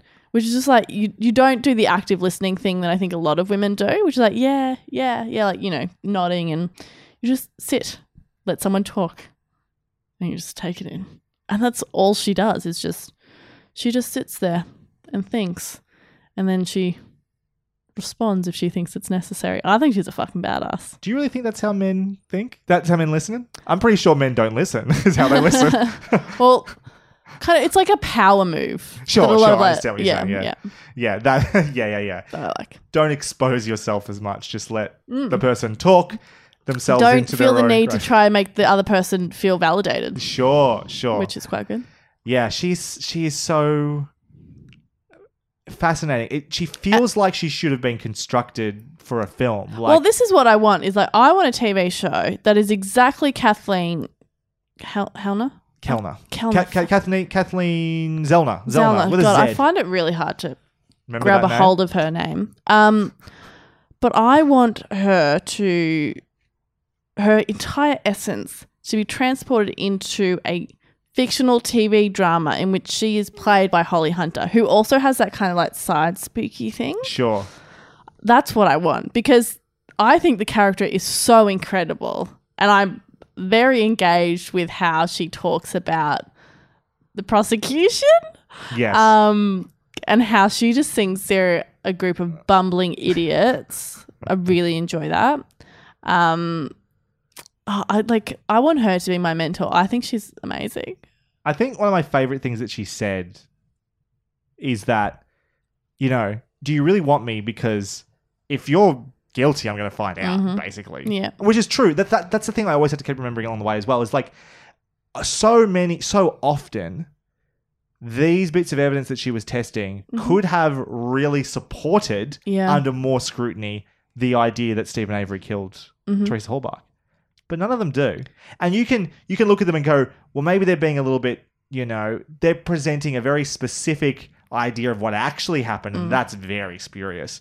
Some of that, but so much of it could have turned around and go, oh yeah, it's got Teresa Halbach's Yeah. DNA all over it. I was like, wait a second.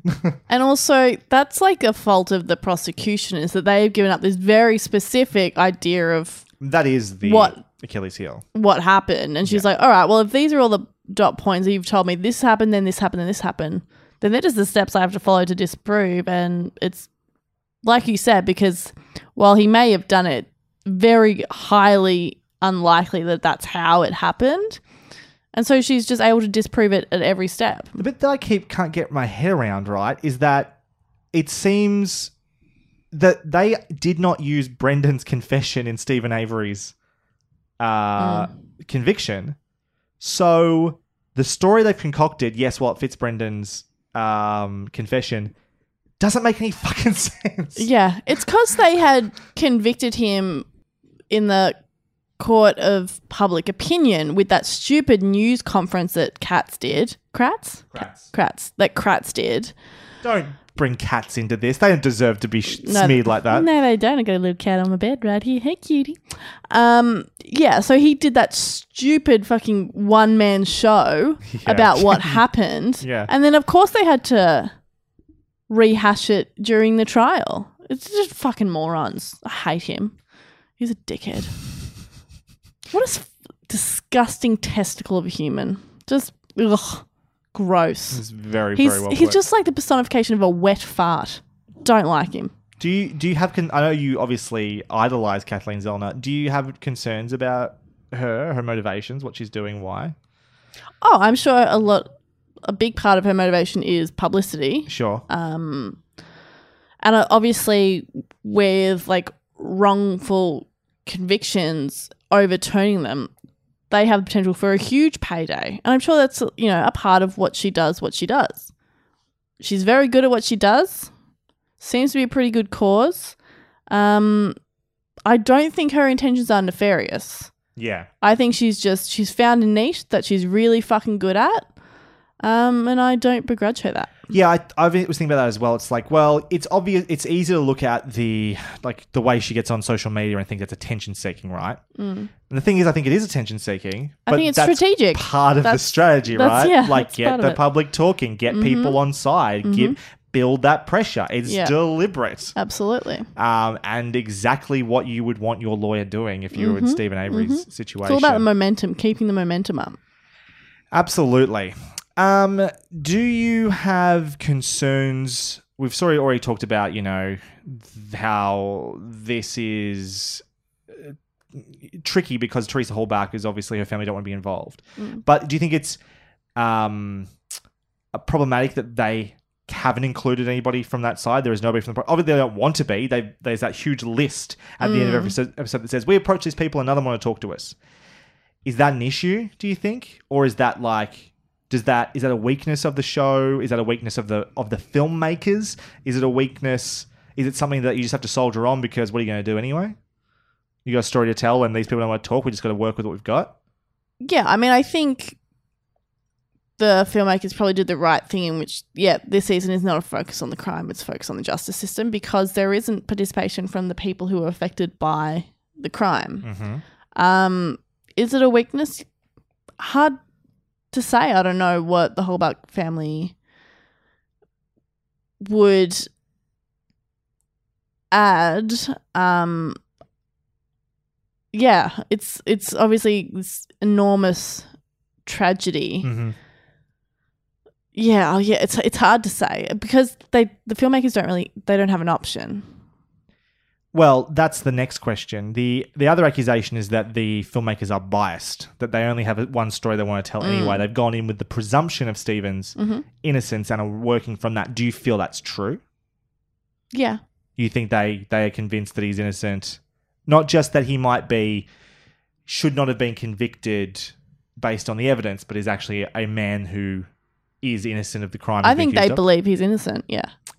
Do so does that problematic though if they're like we can talk about how they have to move on anyway Mm. because they can't get the halbachs or anybody from Yeah. the prosecution involved but if they already just believe in the you know the story the side of the story they're telling anyway it's kind of they've compromised their own storytelling Yeah, I mean, d- does it compromise the storytelling? I mean, it depends what you want the story to be or what you think the story should be or what you think a documentary should be. let's get question what's the responsibility here Um, well, it's hard because okay, so say the filmmakers truly believe 100% that he is innocent. then wouldn't you? T- so this guy has been wrongfully convicted. You tell that story. You do whatever you can to get him out. Sure. So if that's truly what they believe, then I understand the need to tell that story and to tell that story in a very detailed way to truly convince people. Yep. Um. So yeah, uh, I don't know. It's yes, it's biased. Does it compromise the story? I don't. I think it's their bias is pretty on the table. Sure. I don't think they're trying to pretend as though they're giving the cops the benefit of the doubt or showing the perspective at all. Yep. Um. So I, I, yeah. I mean, it is what it is. This is their opinion. They're putting it forth.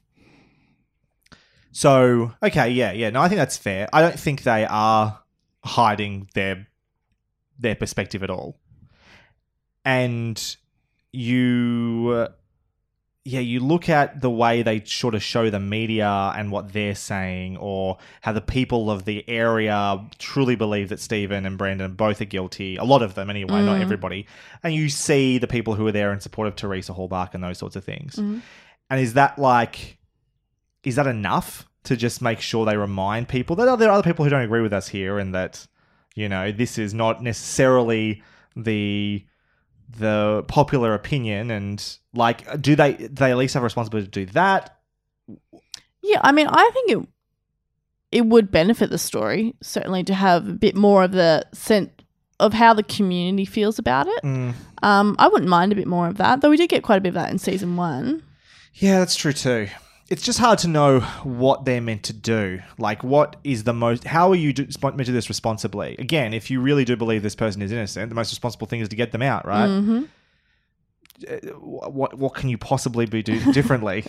I don't know. Do you just give You're them? posing me all these you- impossible questions I know. I'm, that I don't know I'm how to posing answer. myself. Do you then have Netflix Netflix also fund and go, hey, here's the prosecution, have all this money, make your own version of this if you don't like ours. Like give them equal opportunity. Is that what you do? I don't know what you. How do you how do you reflect that? How do you how do you fight the demon that this has gotten popular? People are are eating this up. They Mm. they're making podcasts about it to talk about it Mm. it's obviously a real thing. It's traumatic. It's dangerous. It's problematic. I, I don't know how. Is it dangerous? It's it's dangerous that the guy's guilty. Yeah. It's dangerous that you are giving light to something that is going to let someone free who doesn't deserve to who deserves to be in jail. That's the dangerous part. But okay. Not not Yes. including the effect on the family. How, like, however, if we both agree, and I think it's fair to say that the case that was made shouldn't have convicted him, Yeah. whether he's guilty or not, he should be set free. Mhm. So the filmmakers didn't do that. The prosecution did that. So, yeah, I'm not sure that I see it as dangerous because if the danger is there, it was there regardless of the film existing or not. you know, it absolutely is. It's yeah, I don't know. It's I just think it's it's in such an interesting place because there is there's like there's always a discussion about making a murderer is like the people who aren't sure that Steven Avery didn't do it Mm. find the show problematic, find the show irresponsible, find the show all those things. Mhm. Is that is that a it's not as it's not is that a valid opinion or a valid position? It's like how much does that matter that people feel that way? Mm. I- Is that important enough to affect that should affect the show in any way or affect the way this documentary is being told?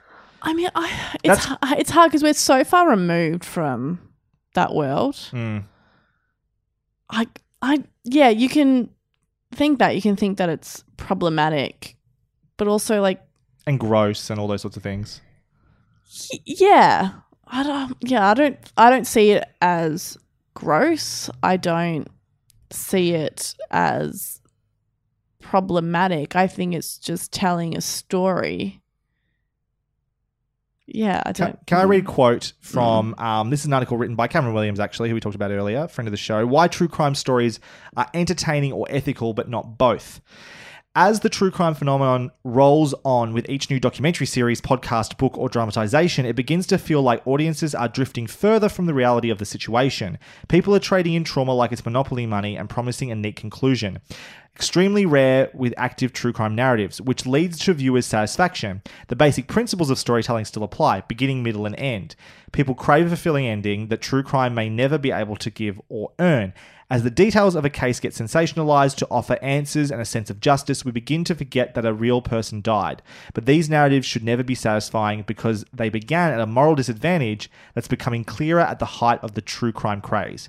As the true crime blitz rolls on, the production productions are beginning to become shallow, as shallow as the crimes themselves. They've turned misery into theme into a theme park. So the idea of like that these as a source of entertainment is mm. problematic as well. Even if it's got a subject matter that might be important, you mm-hmm. know, that this might shed a light on the justice system, but maybe a lot of people are just interested in the the grisliness of this situation as well. I that's the, that's the thing about this I don't about think this. that fits making a murderer though, because it's that's kind of how I feel as well. Interestingly, it's like I definitely agree with that. Like there are parts of it that might that do feel icky. That that image of the dummy being Yeah. thrown to the back of the car is kind of gross, and the and yeah, that's going to be disturbing for people, Mm. especially Teresa Halbach's family. And yeah, that list of names at the end can be problematic because you look at it and go, well, pff, how fair can this really be? But does that Mm. Yeah. mean it's wrong? Does that mean you can't have this show? yeah. I just don't. I think there are things that that argument certainly applies to. Yep. I don't think it applies to making a murderer because it's isn't about glorifying or getting into the nitty gritty of how this woman might have died in a horrible way. It is about, it's really focused on forensic science and it's really focused on law. Yeah. Yeah, it just, it, and I don't think that, I don't get a sense of yuckiness from it Sure. at all. It doesn't feel exploitative. And I think if we got this perspective of the Halbachs that wasn't from them, um, or it was too much of like, oh, what a tragedy that we that they lost Teresa, but it it, it would feel disingenuous. Whereas like com- if we completely go on the other side of like this is a story about two people that were convicted under very bizarre and murky circumstances. These are the systems in place that are keeping them there when they probably shouldn't be there. And this is the fight that they're up against. That's what the show's about Yeah. to me. I agree. I think it's there, and it's like because it's involving a murder, we're gonna have to get to some icky places Mm-hmm. that you may see as gross or insensitive or, um, yeah, glorifying of. But I, I, think those moments are so rare and so. I mean, it's such a slow, ponderous pace of the Mm. show because it wants to be specific on the details Yeah. as much as it can be. Mm-hmm. There are obviously accusations that they d- didn't include certain evidence in the first series. I love that they actually bring that stuff up in really Yeah. early in this series. They talk about the reaction to the documentary. Mm-hmm. They make That reminded me of um, American Vandal. yeah, Season two. Was absolutely. funny. But that's I think that's important too because it's because we, as we've discussed already, whether they like it or not, they are now part of this story. The, ma- the documentary is part of the part of this narrative now, and which is again, it's like while it's part of the story and acknowledges it's part of the story, which is the right thing to do. The filmmakers never insert themselves into it. Do you know the names of the filmmakers who make this? No. Neither do I. I've got it written down. I said it earlier when I did the uh, Yeah. the rundown bit, but I, I And I've probably read it a million people. times, but I can't remember it. But no one else knows. Yeah. They certainly are going to be able to make documentaries for the rest of their life because of their they have made this success. Mm. But this isn't about it. It's not. I don't think it can be any more about attention, except on trying to examine this story and particularly the details of the legal side of this. Like it's there. Yeah. It's. I think it's pretty on the face. I think we could ramble on forever, and I think I blame myself primarily for that. Have you got something specifically you would like to talk about before we move on? please I always do. blame you. You Um, should. I think this was my fault. This one. Oh, this so a lot. Yeah, a lot of this season is about the forensic science and emerging forensics. Yes. I remember when I was um, reading or listening to I'll Be Gone in the Dark, a f- one part, like a forensic guy was shaking his head and laughing about the tools and the tex- techniques that they used to use, Yeah. which is terrifying because that's what they used to convict people. Scientists and police officers spoke about things with like absolute certainty. Yeah. And to know now that that's laughable, the things that were once so certain are now actually laughable to scientists, which then makes me go, no matter what new emerging forensic shit, I'm like, oh, it's just going to be disproven in like 15 years' time. I can't trust anything. Are you paranoid? Yeah, it has. But also, I think because we know now with so much exposure about how trials work and how, you know, the different sides get experts to kind of really say whatever they need them to say, which I think was really well demonstrated in the staircase. Yes. Um, that when Kathleen would bring a, an expert expert, in, yeah. I'd be like, well, this is, I mean, this, who is this guy? Yeah, You yeah, know what I mean? right. Like, it doesn't really, you can all sit around a table and hypothesize whatever, but I don't trust it. It's not convincing to me. And, you know, that guy's brain scan, I'm like, that might be, that might be true. That might, the brain scan one fits as And- being particularly and then I was like, but it's probably not. It's Yeah. probably just, you know, lie detectors are bullshit. Yeah. This is probably just another load of bullshit. So, yeah. I think they used like a uh, GMA segment talking about or something like that to like. That's how they use the documentary. It's like, oh, this new science is coming through. It was like a TV spot in a new, like a local news station, Oh, something like that. didn't see that. I think yeah. I can't remember, but it was like the way it was talked about was like Mm. it didn't. It didn't fill me with confidence that this was No. great science here. I also thought that test was just a bit weird because, like, she was putting in her idea of how the yeah, it was so murder took place. specific to like putting her, like Her- Teresa, in the car in such a specific way. I was like, well, if it just didn't happen, then of course he's not going to recognize Exactly it. Exactly right. Yeah. Yeah, but because of how the prosecution put it forward, like, well, this is what happened, Mm-hmm. then if that's not, like, that's their case. And so if it didn't happen that way, then he doesn't and doesn't recognize it, then it, what they said happened Except can't be true. the- Except this is. Uh, No, but probably she hope- wasn't using the prosecution's theory. She was put, using her theory on him, right? Oh, that's right, because the way they said it happened didn't work. It so they must have done another and they, blah, it blah, blah. had Yeah. to be something that he had not I detailed the case that he didn't know about. Yeah. which is the heart, which is the problem. Which is 'Cause why he- that test we was all so know ridiculous. everything. Yeah, Yeah. exactly. That's the problem. It's like you, that, that test is kind of rubbish because you got to throw details he doesn't. How do I you would be know? convicted of the murder if I had to go through that test. So like, oh, I know everything. exactly Mm. right. Uh, anything else particularly there you want to talk about? So Barb, Yes. Brendan's mum, looks like Peg from Lady and the Tramp. Now, do you know what Peg looks like? Yeah, I know what Yeah. Peg looks like. Don't you think she looks like Peg? With like the heavy fringe and like the Yeah. eyeliner and stuff? Yeah, I can kind As of. soon as I saw her this season, I was like, is that fucking dog from Lady in the Tramp? was my big. Poor bra- Barb. I, I think she. Hey, no, Peg was the sexy dog. Sure, you just called her a dog though. You fucking dog. How Australian is that? no, Uh, she's a lovely woman. I don't. I don't mean it as an insult. I just think she, she has a heavy fringe like that dog from Lady and the Tramp. it is hard to not like we were talking about how Brandon's Brendan's story is the one you know we feel pretty solid that he is innocent. Yeah, it's very this. sad. And so to watch her deal with the ups and downs of that story. Poor woman. You know the thing Yeah. is now the way this ends with him not getting hurt at the Supreme Court. The only way that, as far as I can tell, I don't know anything about law, Mm. that he is that he is likely to actually get looked at again is if Steven is proven innocent. Like that's the only way because if Steven's proven Mm. innocent, all of a sudden his confession doesn't make sense and it's false, right? Yeah. He gets his thing. It's proven to be false, and that's the only way it happens. Mm. He is now relying on Kathleen Zellner as much as Steven is relying on Come Kathleen on, Zellner. Kathleen. Yeah. Oh, my favorite scene Yep. when the Avery mama and papa are driving to the prison. And he forgot his He's got his license, but like they're talking to each other, and they're both just like, "Why'd you say?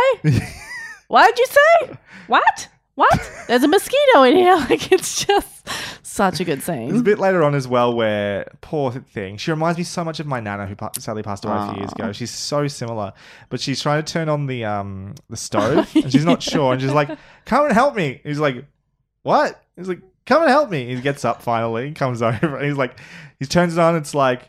She's like, is that the right one? He's like, you want me to stir it for you? I was like, oh god. There's having two different conversations all the time. It's I, great. all the time, I just kept thinking about the person in there with the camera who's just Yeah. like, I could just help her, but I can't. I have to be, and you know. But also like trying not to laugh, being like, this is fucking amazing. Yeah.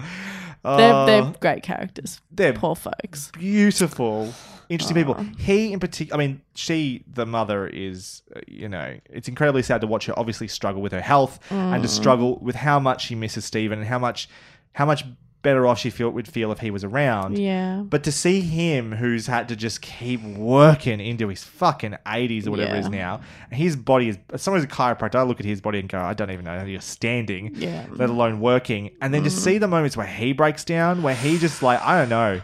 There's don't one what to shot where he's talking about, you know, he's talking about him and Mama Mama. passing away, and he's like, you know, because it happens, and he's just like, you know, I just like want to be around like we give Steven a, a big hug or whatever, and he just starts crying, and then you then they have like a shot of Mama, and she's just like obviously sad, but like having to see him cry is really hard Yeah. for her, and. Uh, yeah, I remember like when I, because I watched this quite a while ago, and I, I tweeted, I was like, can someone please make some sort of uh, immortality potions just to keep them alive until Steven's out? Because I just can't bear the heartbreak. Yeah. It's, it's so sad. Okay. What Uh, a great note to end on. yeah. Thank you very much for listening to this episode of Hunting Seasons. You can find more of what we do via our website, huntingseasonspodcast.com. Our logo and design work comes from Sean Kirkpatrick, aka at Shawnee Boy Draws. Our theme song from Jordan Calavis and our bumpers from Lucas Hile of Birthday Loyalty Club. Find links to their work in our show notes. You can also find myself, Broderick Gordis, on Twitter at bgordes, B G O R D E S Damask. You can find me on Twitter and Instagram at Maskymoo, M A S K Y M O O. Next episode, we'll be back to discuss Doctor Who Series 11. I've got to catch up on that. uh, there's only like 10 hour long episodes out. You'll be fine. all? Yeah. In the meantime, thank you again for listening. We'll be back next time. Bye for now. Bye.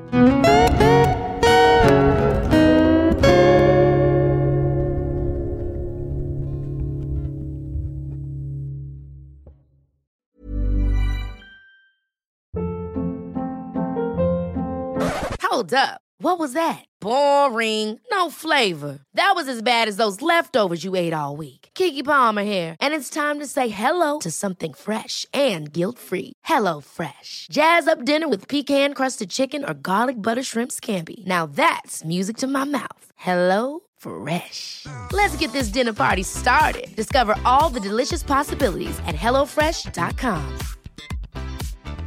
The secret to summer ready skin is here. Osea's number one best selling Undaria algae body oil, clinically proven to instantly improve skin elasticity and transform dry skin to silky, soft, and unbelievably glowing. Its signature scent of freshly squeezed grapefruit, cypress, and mango mandarin transports you to sun kissed summer days. Get healthy, glowing skin for summer with clean vegan skincare from Osea. Get 10% off your first order site wide with code GLOW at OseaMalibu.com.